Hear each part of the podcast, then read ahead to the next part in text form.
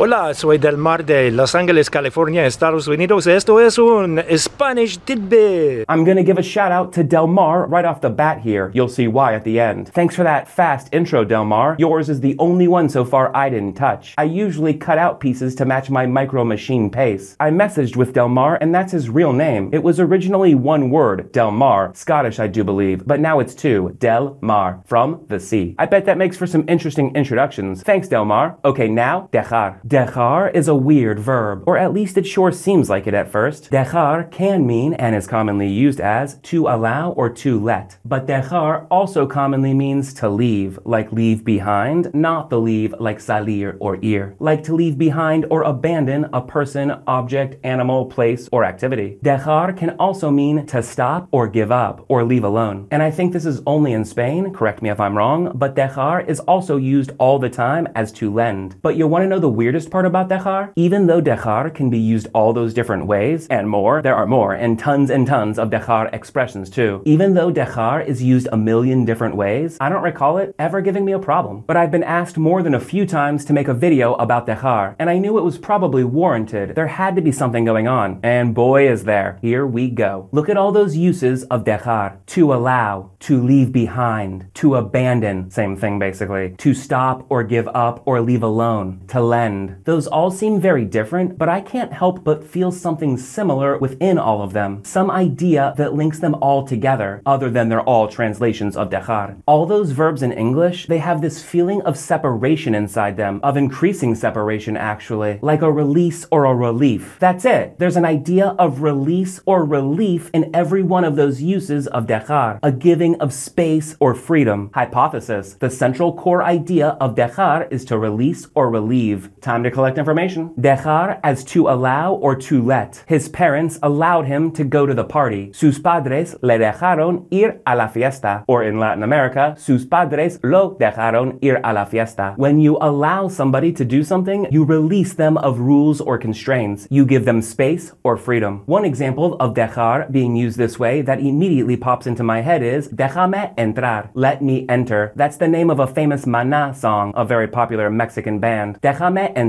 must have been released around the year 2000, right as I was getting obsessed with Spanish. And déjame entrar played a big part. Now dejar as to leave, like leave behind. I left my keys at home. Dejé mis llaves en casa. When you leave something behind, you release it. You give it space or freedom. But leaving your keys at home is usually an accident and it's giving space or freedom to an object. It's much clearer when you leave a person somewhere on purpose. My friend left me at the airport. Mi amigo me dejó en el aeropuerto. Well, I guess that could be a good thing or a bad thing, dropping off versus forgetting. But let's say the good kind. I can make my point with either. Dejar is dejar. When you leave your friend at the airport, there's increased separation. You're releasing them, giving them space or freedom. That one's easy. Now let's do dejar as to stop or give up or leave alone. All basically the same thing, which is why dejar can be used for all of them. It's very hard to stop or give up smoking. Es muy difícil dejar de fumar. When you stop smoking, you leave smoking.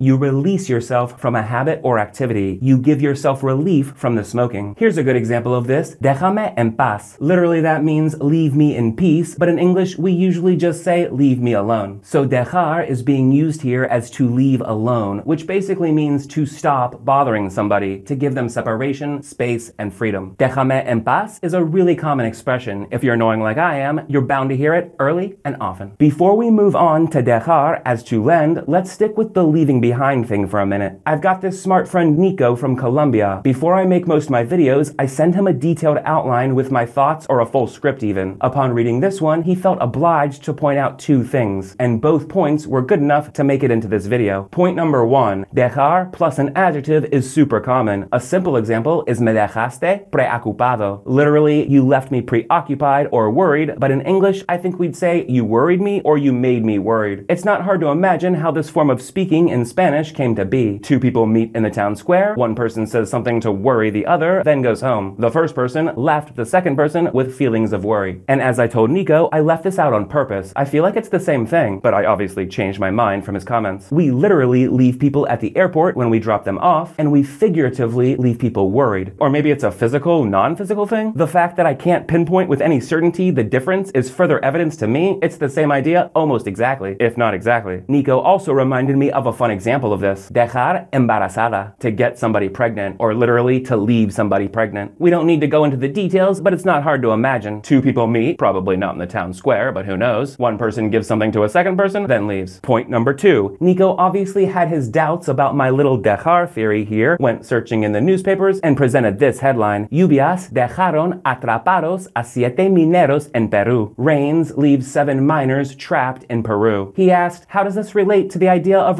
release or relief? I actually see the opposite. And I'll be honest, I panicked a little. I saw what he saw. But I didn't panic because my theory would be wrong, more because what would that say about me? We all know in this world, we find what we're looking for. It's a horrible human flaw, and yet beautiful at the same time. But I know that, and I try to remember every moment of my life. So when I come up with my theories, I immediately try to break them. But with this one, with Dejar, I'd already gotten so far. If I was wrong this late in the game, with all the things I thought I saw, I'd be delusional. I'd be everything I set out not to be. But I didn't say I panicked a lot, just a little. I leaned in and took a closer look. I sat back and took a further look. Further? Then I saw it both ways. The less literal a sentence is, the more you have to look for the literal sense. The nature of non literal sentences, I guess. But this example is tricky for a very specific reason. The rain left the miners. Whether it left them with something good or bad is not its concern or the concern of dejar. It's the job of the context and other words to determine if that's a good thing or a bad thing. It's clearer in this example.